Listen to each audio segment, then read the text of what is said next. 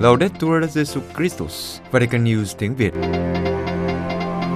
Radio Vatican, Vatican News tiếng Việt. Chương trình phát thanh hàng ngày về các hoạt động của Đức Thánh Cha, tin tức của Tòa Thánh và Giáo hội Hoàn Vũ được phát 7 ngày trên tuần từ Vatican và Roma. Mời quý vị nghe chương trình phát thanh hôm nay, thứ năm ngày mùng 6 tháng 7 gồm có Trước hết là bản tin. Và chương trình kết thúc với giáo huấn vui. Bây giờ kính mời quý vị cùng Văn Cương và Vũ Tiên theo dõi tin tức.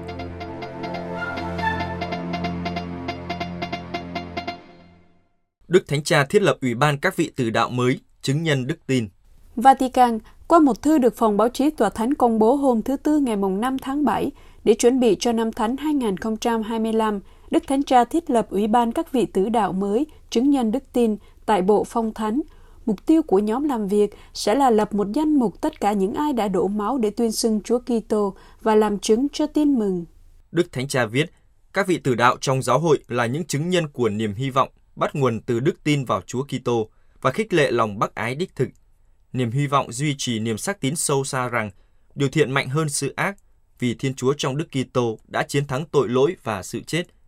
Đức Thánh Cha giải thích, các vị tử đạo đã đồng hành với đời sống giáo hội trong mọi thời đại. Nhưng ngày nay, số các vị tử đạo nhiều hơn so với các thế kỷ đầu. Thánh giáo hoàng Gioan Phaolô II trong tông thư Tessio Millennio Avveniente, ngàn năm thứ ba đang tới, đã khẳng định rằng cần phải làm mọi sự để di sản của những người lính vô danh vì Chúa Kitô không bị mất đi. Trong tinh thần này, ngày 7 tháng 5 năm 2000, những vị tử đạo này đã được kính nhớ trong một cử hành đại kết tại đấu trường Colosseum ở Roma. Đây là một cử hành hiệp nhất các Kitô hữu, được Đức Thánh Cha nhiều lần gọi là đại kết bằng máu. Với mục đích này, Đức Thánh Cha cho biết, Ủy ban các vị tử đạo mới, chứng nhân đức tin, sẽ tiếp tục nghiên cứu điều đã bắt đầu trong dịp Đại Năm Thánh 2000 để xác định các chứng nhân đức tin trong một phần tư đầu của thế kỷ và sau đó tiếp tục trong tương lai. Nhưng sáng kiến này không có ý định thiết lập các tiêu chí mới để xem xét tử đạo theo giáo luật, nhưng tiếp tục xác định các điều đã được bắt đầu về những người cho đến hôm nay vẫn tiếp tục bị giết chỉ vì là Kitô hữu.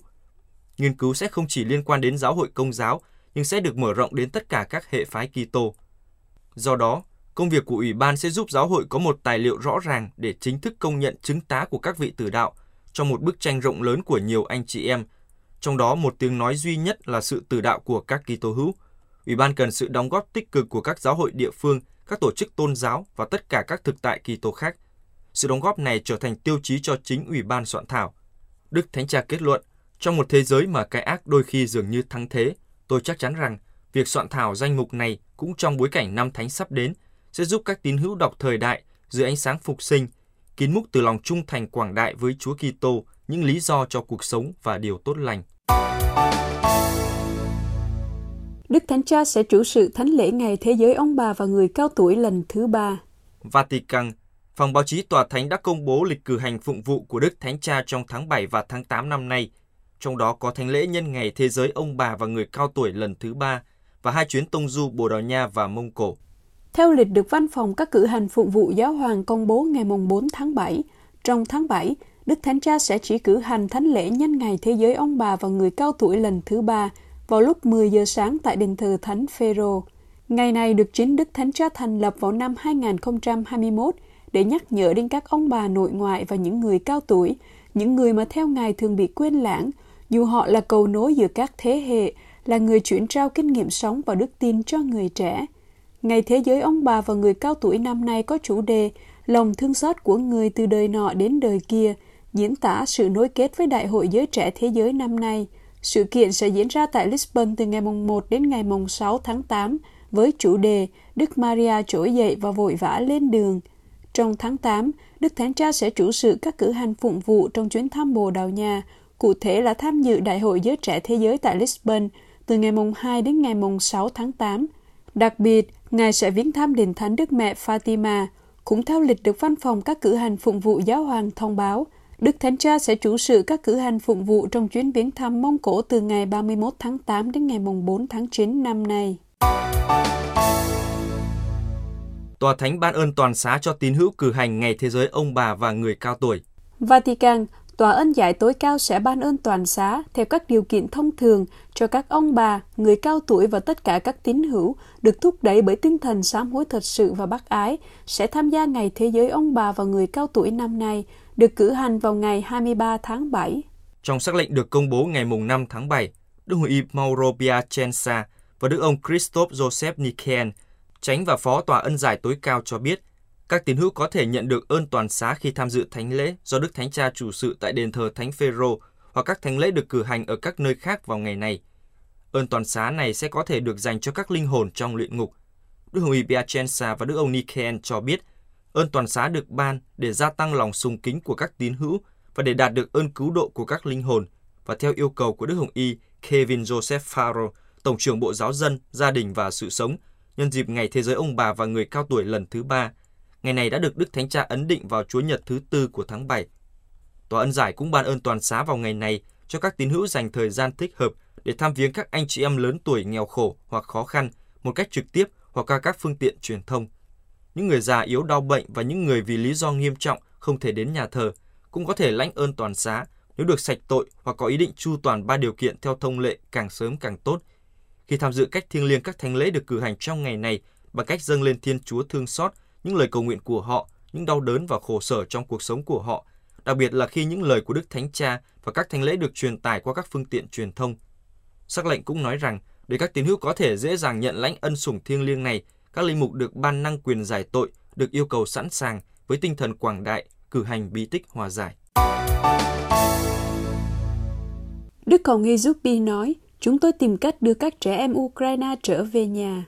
Vatican, tối ngày 4 tháng 7, phát biểu bên lề buổi giới thiệu cuốn sách Tiếng kêu của hòa bình của ông Andrea Riccardi, Đức Hồng Y Matteo Zuppi đã thuật lại những bước đầu tiên trong sứ mạng nhân đạo của Ngài ở Kiev và Moscow và nhấn mạnh rằng các trẻ em Ukraine bị đưa sang Nga phải có thể trở về quê hương. Đức Hồng Y Zuppi, tổng giám mục của giáo phận Bologna, Ý và cũng là chủ tịch hội đồng giám mục Ý, đã được Đức Thánh Cha cử đi thăm Ukraine và cả Moscow. Khi trở về, Ngài đã ý kiến Đức Thánh Cha. Trả lời các câu hỏi của các nhà báo, Đức Hồng Y Zuppi nói rằng chắc chắn Ngài đã gặp Đức Thánh Cha sau khi kết thúc sứ mạng tại Kiev và Moscow. Ngài giải thích rằng ưu tiên hiện nay là hoạt động vì những người thiệt thòi nhất, ví dụ như trẻ em, và xem liệu chúng ta có thể bắt đầu những hoạt động vì họ và giúp đỡ nhân đạo hay không. Chúng tôi hy vọng rằng chúng ta bắt đầu với những người nhỏ bé, những người mong manh hơn. Những trẻ em phải có thể trở về Ukraine. Do đó, bước tiếp theo trước hết sẽ là xác minh những trẻ em, sau đó xem làm thế nào để đưa chúng trở về, bắt đầu từ những em yếu ớt nhất. Trong bài phát biểu, Đức Hồng Y Zuppi cũng nhận định rằng chiến tranh luôn là một thất bại đối với tất cả mọi người. Vì lý do này, ngay cả giáo hội ngày nay cũng cần phải biết cách giúp đỡ để bắt đầu lại việc xây dựng của chúng ta trong quá trình chuyển từ cái tôi sang cái chúng ta lớn hơn. Theo một cuộc khảo sát của trang web Fast Night Story, những câu chuyện quan trọng có thể tìm thấy một cách chắc chắn dữ liệu của hơn 1.000 trẻ em Ukraine được chăm sóc giáo dục ở Nga. Con số này nhiều gấp 3 lần so với con số được chính quyền Nga thừa nhận công khai. Trong khi theo các nguồn tin của Ukraine, gần 20.000 trẻ em Ukraine được cho là đã bị đưa sang Nga. Chính bà Maria Oavova Belova, cố vấn của Văn phòng Tổng thống Cộng hòa Liên bang Nga về trẻ em, người cách đây vài ngày đã gặp Đức Hồng Y Zupi, đã đưa một nhóm đông trẻ em mồ côi từ vùng Donetsk bị Nga chiếm đóng đến vùng Nizhny của Nga để định cư với các gia đình địa phương. Tòa Thượng phụ Công giáo Latin ở Jerusalem lên án cuộc tấn công của Israel ở Jenin và kêu gọi tự do cho dân tộc Palestine. Jerusalem, trong tuyên bố đưa ra hôm 4 tháng 7, Tòa Thượng phụ Công giáo Latin ở Jerusalem lên án cuộc tấn công của quân đội Israel vào thành phố Jenin của Palestine là một cuộc xâm lược chưa từng có, với những hành động man rợ, phá hủy cả các địa điểm thánh thiêng và giết chết những người đang mong muốn và xứng đáng được hưởng một cuộc sống xứng với nhân phẩm. Tòa Thượng vụ Công giáo Latin kêu gọi ngừng bắn ngay lập tức và chấm dứt những tội ác phi lý. Ngày 3 tháng 7, Israel bất ngờ thực hiện chiến dịch quân sự tại trại tị nạn Jenin với định đánh vào một số nhóm kháng chiến của người Palestine, nhóm vũ trang kháng chiến. Trong ngày thứ hai, Israel vẫn tiếp tục các hoạt động quân sự, với số người Palestine thiệt mạng đã tăng lên 10 người. Trong khi đó, hơn 100 người bị thương. Các cuộc đột kích chủ yếu nhắm vào trại tị nạn Ahmadina. Tổ chức bác sĩ không biên giới báo cáo rằng Các cuộc đột kích cũng ảnh hưởng đến các cơ sở y tế và máy ủi của quân đội Israel đã phá hủy một số con đường dẫn đến trại Jenin, khiến xe cứu thương gần như không thể tiếp cận những người bị thương và điều trị cho người dân.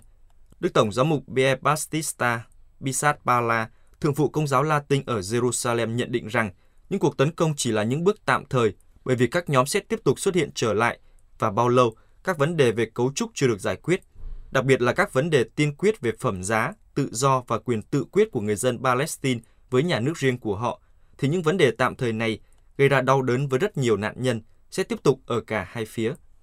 Theo Israel, chiến dịch Jenin nhằm vào cơ sở hạ tầng khủng bố nơi các cuộc tấn công đã được lên kế hoạch, được sử dụng làm kho vũ khí và nơi trú ẩn cho các dân quân tham gia vào các cuộc tấn công. Phía Palestine đã có phản ứng đáp trả. Tại Tel Aviv, một người Palestine trẻ tuổi đến từ Hebron đã lái xe tông vào những người Israel, khiến 7 người bị thương, trong đó có 3 người bị thương nặng, và sau đó bị giết bởi một thường dân có vũ trang. Nhóm Hamas đã tuyên bố hành động này là một cuộc tấn công anh hùng, như là phản ứng đầu tiên đối với tội ác chiếm đóng đối với người dân ở Jenin. Trong khi đó, trên khắp bờ Tây, người Palestine đã thực hiện một cuộc đại biểu tình để phản đối chiến dịch. Nhóm Hamas và thanh chiến Hồi giáo đã kêu gọi người Palestine tham gia cuộc chiến của các chiến binh Jenin chống lại các hoạt động quân sự của Israel. Các nữ tu thảo luận về hiện tượng di cư. Roma, thứ hai ngày 3 tháng 7, tại trụ sở của Liên hiệp Quốc tế các bề trên tổng quyền dòng nữ, các nữ tu đến từ khắp nơi trên thế giới đã suy tư và thảo luận về những thách đố của hiện tượng di cư. Đối thoại và cùng nhau xây dựng nhằm thúc đẩy các giải pháp toàn diện và bền vững là mục tiêu của các cuộc gặp gỡ do Liên hiệp Quốc tế các bề trên tổng quyền dòng nữ, tổ chức quy tụ hơn 1.900 bề trên tổng quyền ở 97 quốc gia, đại diện cho hơn 600.000 nữ tu trên toàn thế giới, cùng với Quỹ Liên đới Toàn cầu tổ chức. Đây là hội nghị chuyên đề thứ hai trong một loạt các cuộc đối thoại về các vấn đề chính cho tương lai của xã hội. Lần gặp gỡ trước, vào ngày 17 tháng 4, các nữ tu đã thảo luận về biến đổi khí hậu và đa dạng sinh học.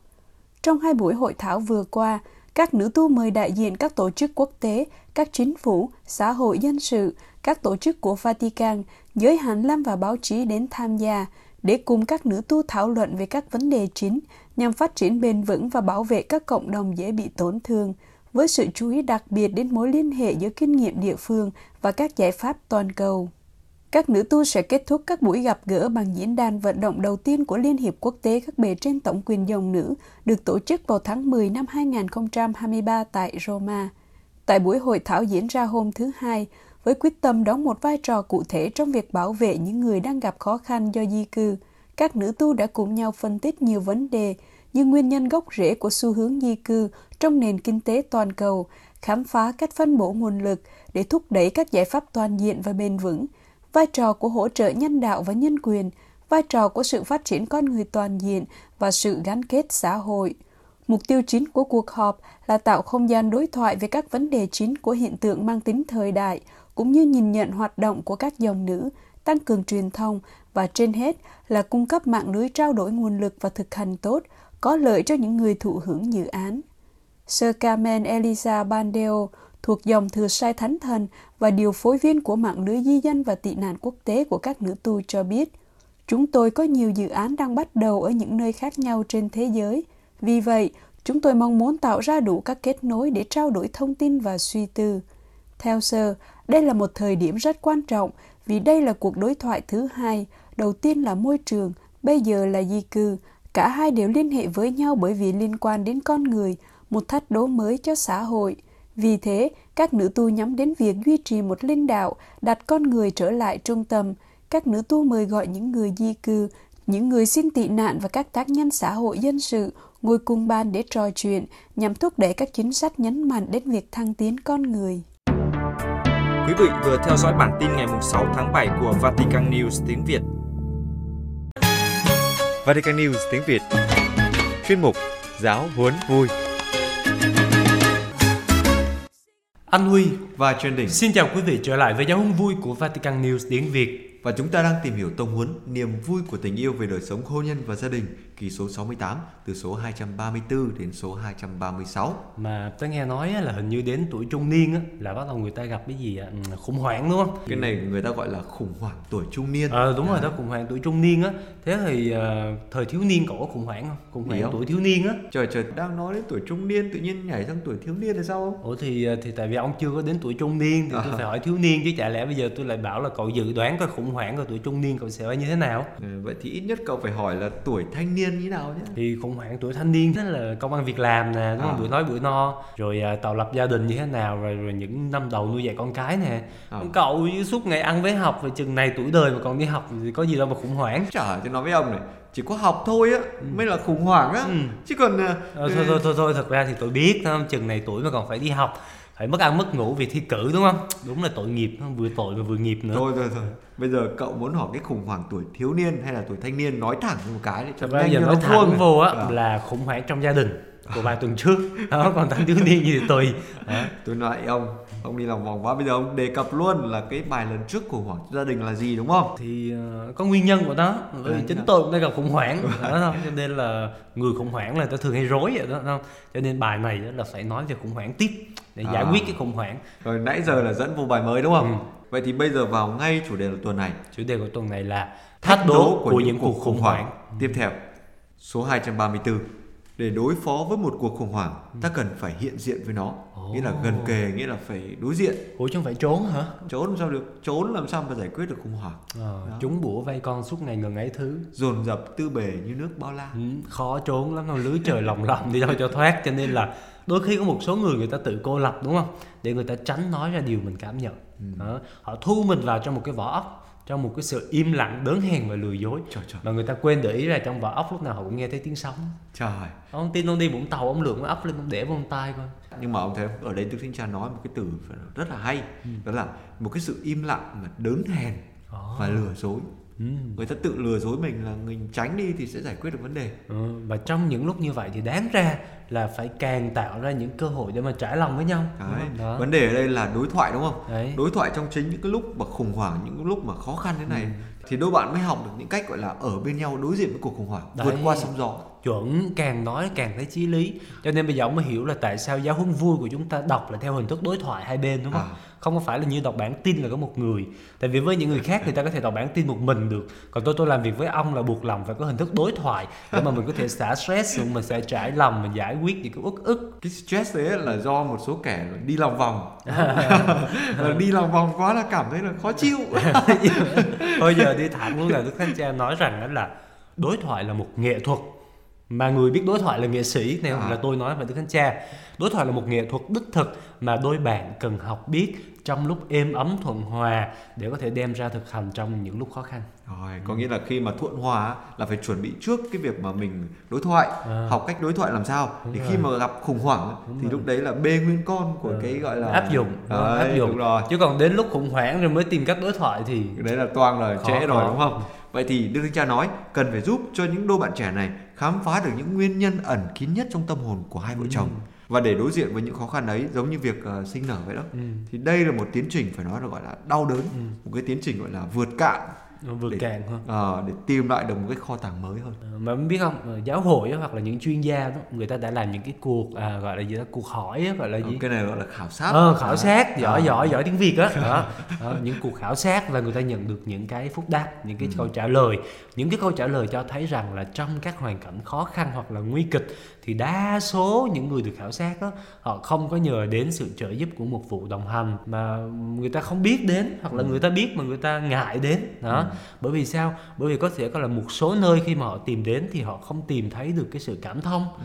gần gũi hoặc là họ chỉ thấy được một mớ lý thuyết uh, không có thực tế Đúng không rồi. có được cụ thể Đúng rồi. thì họ họ họ nản luôn và chính bởi vì vậy thì đức Hinh Cha nhấn mạnh rằng khi mà nhìn thấy cái thực trạng của giáo hội và xã hội như thế này á ừ. thì chúng ta cần phải tìm một cách tiếp cận khác để đối ừ. diện với những cuộc khủng hoảng trong đời sống hôn nhân ừ. bằng một cái nhìn nhạy cảm hơn này, ừ. tế nhị hơn này, cụ thể hơn ừ. và nhất là đi cùng với họ để gánh lấy những cái nỗi đau, để gánh lấy những cái thống khổ mà họ đang phải chịu thành ra để có được cái nhìn nhạy cảm như vậy đó là cần những người rất là có kinh nghiệm đúng rồi Ờ. chiều sâu thiêng liêng nữa thậm chí là được đào tạo chuyên môn nữa cơ Ừ. và chúng ta có thể hy vọng là ờ, càng ngày thì nơi này nơi kia sẽ có những cái trung tâm mục vụ riêng cho đời sống hôn nhân và gia đình thôi chứ không có chung chung là cho giới trẻ không thôi À. Ờ, ví dụ như là tuần trước mình nói đến trung tâm gì ta là trung tâm tham vấn mục vụ gia đình đắc lộ Đấy, trung tâm Đấy. mục vụ gia đình đắc lộ ha. Ừ. Đó thì hy vọng là sẽ có những tu sĩ linh mục những chuyên gia Ừ. có thể đồng hành một cách nhạy cảm hơn, Ừ. tinh tế hơn và thực tế hơn nữa. Đúng rồi, và hết số 234 này thì tôi thấy đúng là truyền thông ngày nay rất là quan trọng. Những cái thông tin về những cái trung tâm mục vụ này kia là quan trọng. Ờ Đấy. đúng rồi. Mà nhất là những cuộc khủng hoảng khi mà người ta truyền mà không có thông Đấy. thì là phải rất là cần đến truyền thông. Đúng rồi, cho nên là rất là khó khăn nếu như mà đôi bạn lấy nhau về mà chưa học được cái cách để mà truyền thông. Đấy. Ờ. Đấy, nên là càng phải nghe giáo huấn vui nhiều hơn. Nói chung là làm việc với cậu tớ cũng thấy nhiều lúc gọi là căng thẳng lắm, nhiều lúc Ờ. bất ức lắm. Phúc tử đạo, của chúng tôi là phúc tử đạo. Nhưng mà ngày hôm nay là tớ nắm được cái bí quyết rồi. Ừ. Đức Thánh Cha nói là trong những cái lúc khủng hoảng ấy Ừ. thì phải cần tạo cho nhau những cái cơ hội để mà trải lòng. Mà trải lòng xong là chưa có đủ đâu. Đồng ý với nhau nữa cơ. Đồng ý gì? Đồng ý về cái cách ứng xử khi đó. Đó, Ừ. Khi mà gặp khủng hoảng đó. Ví dụ như là thỏa thuận với nhau. Sau này á, mà dù có cãi nhau đi nữa thì sao? Không được bỏ nhà đi chẳng hạn. Đấy, hoặc là không có nói sốc nhau, Ừ, không, không- có coi thường nhau, không có Đấy. sỉ nhục nhau. Ừ. Đó. Ủa sao ông nói gì tôi toàn giống như những gì tôi đối xử với ông không vậy? À, hoặc là không được vũ lực, à, không được vũ phu, vũ lực, vũ thê ở đây. À. Đó. Thôi ông ơi, nãy giờ là đi xa quá, bây giờ trở lại bài đây nào. Rồi trở lại số 235. Đức Thánh Cha nói rằng là có những cuộc khủng hoảng phổ biến thường xảy ra trong các cuộc hôn nhân như là khủng hoảng buổi ban đầu khi mà các vợ chồng trẻ cần tập thích nghi với những khác biệt của nhau và khi họ mới gọi là lập gia đình riêng tách khỏi cha mẹ. Và có thể kể đến những cuộc khủng hoảng sau đó, ví dụ như là cuộc khủng hoảng khi có con cái này, rồi kéo theo đó là những cái thách đố về mặt cảm xúc này, Đấy. rồi chia sẻ tình cảm với con này, Đấy. đây rồi nuôi dạy con này, đấy. Thời buổi này nuôi dạy con không dễ đâu nha, Đấy, vất rồi. vả lắm á. Mặc dù là có đầy đủ phương tiện nhưng mà tôi thấy nhiều đôi vợ chồng, nhiều bà mẹ là hay than là khủng hoảng khi mà nuôi dạy con còn nhỏ. Bởi vì cái việc mà nuôi dạy một đứa con nhỏ như vậy nó thay đổi hết cả cái nếp sống bình thường của cha mẹ. Đúng rồi. Đó. Thay đổi cả cái tập quán sống của cha mẹ đúng thời không? gian biểu nè, thấy không? Bây giờ mọi sự phải lo cho con, phải hy sinh rất là nhiều điều. Ừ. Ừ, Ngày xưa không biết bố mẹ mình có vất vả như vậy không? Có chứ. Ờ, có Nhưng thể không kể có, thôi. Không Ờ. kể thôi, còn bây giờ thì ờ, dễ kể hơn. Đúng không? Mà tôi thấy cái khủng hoảng lớn nhất của các bậc cha mẹ là cậu biết là cái tuổi gì không? Tuổi Đó là khi mà con nó lên tuổi dậy thì. Ờ, chuẩn. Ờ. Này là từ kinh nghiệm mà chúng ta suy ra, Đấy, suy bụng ta ra bụng người. Bởi vì cái lúc đó đòi hỏi rất là nhiều cái quan tâm, Ừ, chăm sóc chi tiết từng chút một, ừ. xem là nó có những cái thay đổi gì Đấy. về cả tâm lý, sinh lý. Đúng rồi. Đấy. Rồi nhiều khi bố mẹ căng thẳng với nhau bởi vì không có đồng quan điểm khi mà nhìn nhận một vấn đề nơi đứa Đúng con rồi. của mình. Đúng rồi. Đó. Rồi đứa con thì lúc thì nó là người lớn, lúc đó là đứa con nít, Ừ. nó cứ dở dở ương ương như thế trong cái tuổi dậy thì. Đang muốn khẳng định cái cá tính của nó mà. Đấy. Đấy. Ờ, nhưng mà lại khẳng định theo một cái kiểu rất là con nít. Nãy giờ Lam Huy và Trần Đỉnh không nói xấu ai đâu, chúng tôi đang kể kinh nghiệm riêng của chúng tôi trong tuổi dậy thì thôi. À, Nhưng mà nói tóm lại khi mà nhớ đến các cuộc khủng hoảng thì không thể không nhắc đến cái cuộc khủng hoảng cuối cùng ừm, là gì? Là cái cuộc khủng hoảng mà con cái đi xa hết. À, gọi là Con đi xa quá. Đấy. con đi xa ba mẹ quá Đấy, cái lúc đó gọi là tổ trống trơn. đấy vườn không nhà trống Đấy, Ừ. thì lúc đó là cái thời điểm mà buộc các bậc cha mẹ phải nhìn lại chính mình, là cơ hội để người ta nhìn lại căn tính của chính mình. đấy ví dụ như người làm con thì lúc đó là cơ hội để họ nhìn lại cái bổn phận họ chăm sóc cha mẹ già của họ đòi hỏi họ phải hiện diện quan tâm nhiều hơn rồi phải giải quyết những khó khăn đúng không phải đưa ra những cái quyết định khó khăn nữa Đúng rồi. Và chính những cái lúc hoàn cảnh gay go mà khó khăn đấy á, Ừ. thì người ta có cái cảm giác này, Ờ, lo sợ này, ừ, trầm cảm nè đấy, Ừ. rồi cảm thấy mình có lỗi này. Ờ, hoặc là mệt mỏi đuối hả? Đấy. đuối là muốn buông hả? Đúng rồi, và chính những cái lúc như vậy người ta không còn muốn vun trồng, muốn xây đắp với gia đình nữa. Rồi hết số 235 này á, thì cậu rút ra được điều gì? rút ra được một điều là chúng ta tóm lại được Đó, tóm lại như thế nào cậu tóm đi Trời. Thôi được rồi. Nói tóm lại là số vừa rồi nói đến các cuộc khủng hoảng. ừ. Đấy. 37 21 ngày ngày nào cũng có khủng hoảng hết. đấy nên là tóm lại hai chữ khủng hoảng. À, nhưng mà cũng phải tính lại xem là Đức Thánh Cha kể ra bao nhiêu thứ đúng không? bây giờ điểm danh là điểm thử nè À, một này, hai này, ba này. à, 6 cái sáu cái là cái nào đâu cái đầu tiên là cái gì đó là phổ biến này. Ừ. thường gặp này. Thôi ông đừng có tào lao ông đó là những cái tính chất của cuộc khủng hoảng. Còn bây giờ mình đếm cuộc khủng hoảng là ví dụ như là cuộc khủng hoảng ờ, lúc ban đầu nè khi mà phải đi lập gia đình riêng nè tách rời cha mẹ nè rồi khủng hoảng gì nữa. Rồi nuôi dạy con này. Nuôi dạy con nè rồi rồi tiếp theo là khi mà con vào tuổi dậy thì nào. Nuôi dạy thì nè đó. Rồi khi mà Rồi con nó chắp cánh gọi là nó đủ lông đủ cánh rồi nó bay xa nè Đúng tổ rồi. trống trơn nè Đấy. con cái nữa rồi cái cuối cùng đó là khi mà phải chăm sóc cha mẹ già này. Ờ đó. Đấy. nhưng mà tôi thấy còn cái quan trọng nữa cuối cùng ấy là đến cùng- khi chính mình già rồi phải chăm Đấy, sóc đúng. nhau á. Đấy, đó. Nhưng mà tớ hỏi cậu nhé Ừ. là mỗi một lần khủng hoảng như vậy là nó kéo dài bao lâu? À, ủa sao biết được ông tùy mức độ leo thang ông? Rồi leo xong rồi còn đi xuống thang nữa. Nhưng mà xuống thang thì cần cái gì thì xuống thang tức là hạ mình xuống á đừng có trèo cao quá đúng không à có nghĩa là phải bỏ cái tôi này Đúng bỏ cái rồi. sự tự mãn bỏ Đúng nóng này đúng không bước xuống bước xuống một bước Đấy. không có mất gì hết á à, mà bỏ càng nhiều thì xuống càng nhanh đúng không Đấy. đấy Ừ. trời trời Không mà hôm nay ông vẫn là nó sáng suốt thế nhỉ? Đừng nói tôi triết lý tôi À. không có nói đạo lý ở đây tôi À. nói từ kinh nghiệm thôi. Từ một cái sự minh triết của một cái người từng trải nó khác với lại một cái người đọc sách À, đúng không? Tôi bây giờ bắt đầu tôi đang xuống thang rồi. Rồi thôi chúng ta qua tiếp đi tôi lại leo cao quá. Số 236 ngoài ra còn có những cuộc khủng hoảng cá nhân ảnh hưởng đến đời sống các cặp vợ chồng. Thường nó liên quan đến những khó khăn về kinh tế. Cơm áo gạo tiền rồi việc làm rồi tình cảm xã hội rồi tinh thần và còn thêm những yếu tố gọi là mang tính bất ngờ nữa ví dụ như là bệnh tật Trời, Ừ. Đó. cái điều này là cực kỳ không mong đợi Ờ, nhất Đó. là trong cái mùa Covid này này. Covid này này là khủng hoảng nhiều lắm. Đó. Đấy. và chính trong những cái hoàn cảnh khó khăn và bất ngờ như vậy thì nó có thể ảnh hưởng đến cuộc sống của gia đình Ừ. và nó đòi hỏi một cái hành trình gọi là hòa giải ngồi lại bên nhau thậm chí là phải tha thứ cho nhau nữa. Ừm, Và chính trong lúc mà chúng ta tìm cách tha thứ cho nhau đó thì sao? Mỗi người sẽ tự vấn trong sự khiêm tốn rồi trong thinh lặng xem là liệu mình có tạo cớ cho người kia phạm lỗi không? Thật ra thì một số gia đình tan vỡ đó là vì sao? Là vì họ kết án lẫn nhau. Đó, nhưng mà kinh nghiệm cho thấy rằng là gì? Nếu mà có được một sự trợ giúp thích đáng ngay lúc đó đó với những cái hành động hòa giải nhờ ơn Chúa, nhờ ơn sủng, nhờ sự giúp đỡ của tha nhân thì một tỷ lệ lớn các cuộc khủng hoảng hôn nhân sẽ được gọi là khắc phục một cách thỏa đáng. đấy nhưng mà cậu biết sao không? đa số những người mà đang gặp những cái tình huống gọi là khủng hoảng Ừ. những cái mâu thuẫn cá nhân ấy, thì lại đi gặp những cái người bạn của mình những cái gọi là tư vấn viên ấy, Ờ. mà lại đối nghịch với chồng của mình À, đấy. Và đấy. như vậy thì đổ dầu vào lửa. Đấy, hoặc là đi lên những nữa. cái nhóm gọi là group những người bạn khủng hoảng. Thì khủng hoảng gặp với khủng hoảng anh cũng khủng. Đó và hoảng hoảng.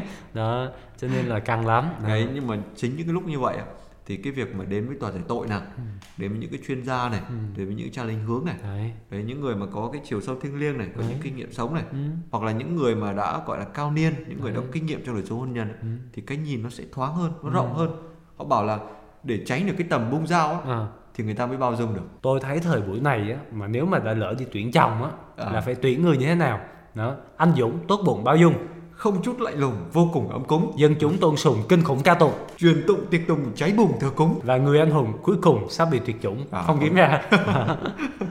Nói tóm lại là trong mọi sự thì cần phải biết tha thứ và Đấy, thứ tha. Đấy. Ừ. bởi vì sao bởi vì khi mà người ta kinh nghiệm được một cái sự tha thứ á, thì người ta kinh nghiệm được sự thứ tha. Thì nó là một kinh nghiệm căn bản trong đời sống của gia đình. Đồng ý. Đó và nghệ thuật vất vả của việc hòa giải người ta bảo gì một trong những cái tứ ngu á là đi hòa giải nhưng sao đây không phải như vậy tại vì ý là nó nó vất vả đó À. mình mình mất hết mọi sự mình chả được gì À. đó, nhiều khi hòa giải không được là còn bị nó hận hai bên nó hận nữa À. nhưng mà đó là nói theo kiểu lối ngoài đời thôi còn đức thánh cha thì coi rằng cái việc nỗ lực hòa giải đó là một nghệ thuật tuy Ừ. là nó vất vả nó đòi hỏi sự hỗ trợ của ân sủng Ừ. nó đòi hỏi cái sự cộng tác quảng đại của những người thân của bạn hữu Ừ. và đôi khi cần đến một sự giúp đỡ bên ngoài một cách chuyên nghiệp nữa. Nói chung là hết số 236 này thì tôi thấy là Đức Thánh Cha dùng từ rất là hay. Ừ. cái từ mà cuối cùng á Ừ. tôi thấy cậu nhấn mạnh đó là cái sự vất vả hòa giải. Ủa, tôi có nhấn mạnh nữa hả? Đấy, đấy nhấn mạnh. Vậy hả? Nó là một cái nghệ thuật. Ồ tôi thật với ông nhé không thể có sự hòa giải được nếu như không có sự tha thứ. Đấy cái mấu chốt nó nằm ở đây này. Đấy, tối vừa rồi hôm gì hôm ngày 6 tháng 2 vừa rồi là Đức Thánh Cha trả lời trực tiếp. Đó, live trên đài truyền hình Rai của Ý á, Rai 3. Đó, thì ngài có nói một cái câu mà phải nói là trời tôi nghe xong tôi khóc luôn tôi bật khóc luôn. Là như nào? Nó mạnh nó mạnh mà nó nó nó, nó mạnh chất. mà khiến ông bật khóc luôn ừ nó chất mà ông biết không? Ở dưới họ bao nhiêu bạn trẻ nó comment ở dưới tuyệt vời. À, rồi nói một cái câu như thế này được tha thứ là một quyền của con người. Là cái nhân quyền hả? đấy. Là cái quyền của con cái người là quyền được tha được thứ. tha thứ. Ông thấy câu này quá hay luôn câu này là thành là hot trend của của Twitter đợt này luôn. Rồi, nghĩa là khi mà một người thành tâm xin sự tha thứ ừ. thì người ấy có quyền được tha thứ. Đây là bảo là nhân quyền luôn á nha. Là là cái quyền mà nó ấn định luôn trong cái bản chất làm người luôn á. Chứ không phải chỉ là là đòi là xin đâu. Nhưng mà tôi đi hơi xa một chút nhé ừ. có những cái bạn trẻ Ừ. bạn ấy phạm tội Ừ. Đấy, nhưng mà khi mà ra tù đó Ừ.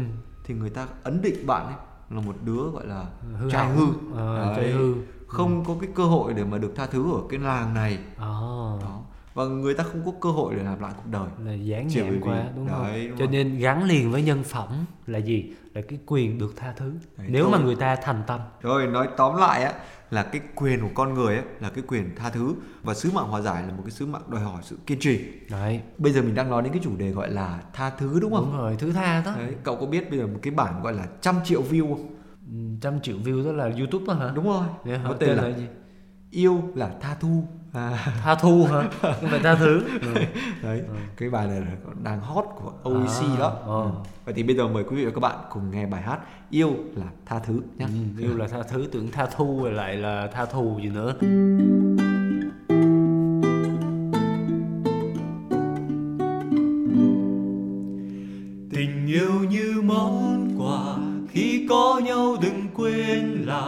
từng vui khóc cùng nhau mà cớ sao ta vội muốn cách xa? Tình yêu vỡ tan, cứ quay đầu lại phía sau xem ai đã đang kề cạnh ta lúc đau. Tình yêu sao khác thường, đôi lúc ta thật kiên cường. Nhiều người trách mình điên cuồng, cứ lao theo dù không lối ra một khi đã yêu, trái tim bằng lòng thứ tha. Cho quá khứ, hai ta cùng đi qua. Tình yêu như món quà, khi có nhau đừng quên là.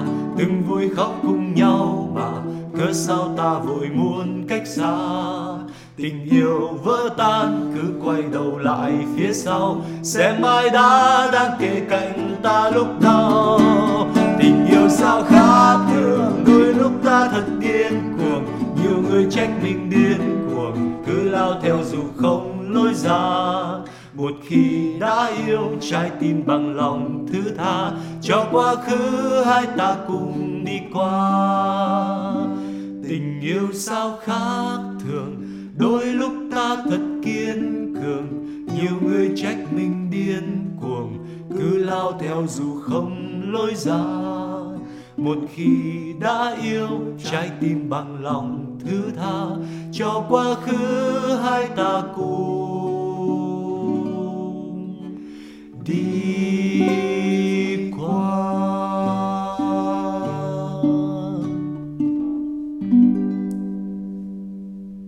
Đó thông điệp của bài hát này là gì rất đơn giản trường định nói đi Đó là cho dù quá khứ mà hai ta đã từng đi qua thì điều quan trọng nhất hai ta là hai người trong bài hát không phải tôi và ông thì điều quan trọng nhất là một khi đã yêu thì trái tim á, phải bằng lòng thứ tha. đấy, Đấy. đấy. hoặc là có cái câu hay tôi thích lắm là là lỡ may mà có cái gì cứ quay đầu lại phía sau Ờ, tình yêu vỡ tan cứ quay đầu lại phía sau xem ai đã đang kề cạnh mình lúc đau Đấy, có nghĩa là trong lúc khó khăn, trong lúc Đấy. thử thách, trong những lúc mà khủng hoảng à đấy Ai thì ở bên cạnh ai. Ở bên cạnh mình. Đấy. đấy. cái đấy là tôi thấy là chất nhất rồi. Vậy thì tuần này chúng ta sẽ phải làm gì? Thì tuần này chúng ta hãy dành thêm một chút thời gian một chút sự thinh lặng một chút lắng lòng để suy nghĩ về cái sự tha thứ trong đời sống gia đình của mình. Để làm gì? Để bảo vệ gia đình của mình các bạn nhé. Vậy thì hẹn gặp lại quý vị và các bạn vào thứ năm tuần tới trong chuyên mục giáo huấn vui của Vatican News tiếng Việt. Xin chào và hẹn gặp lại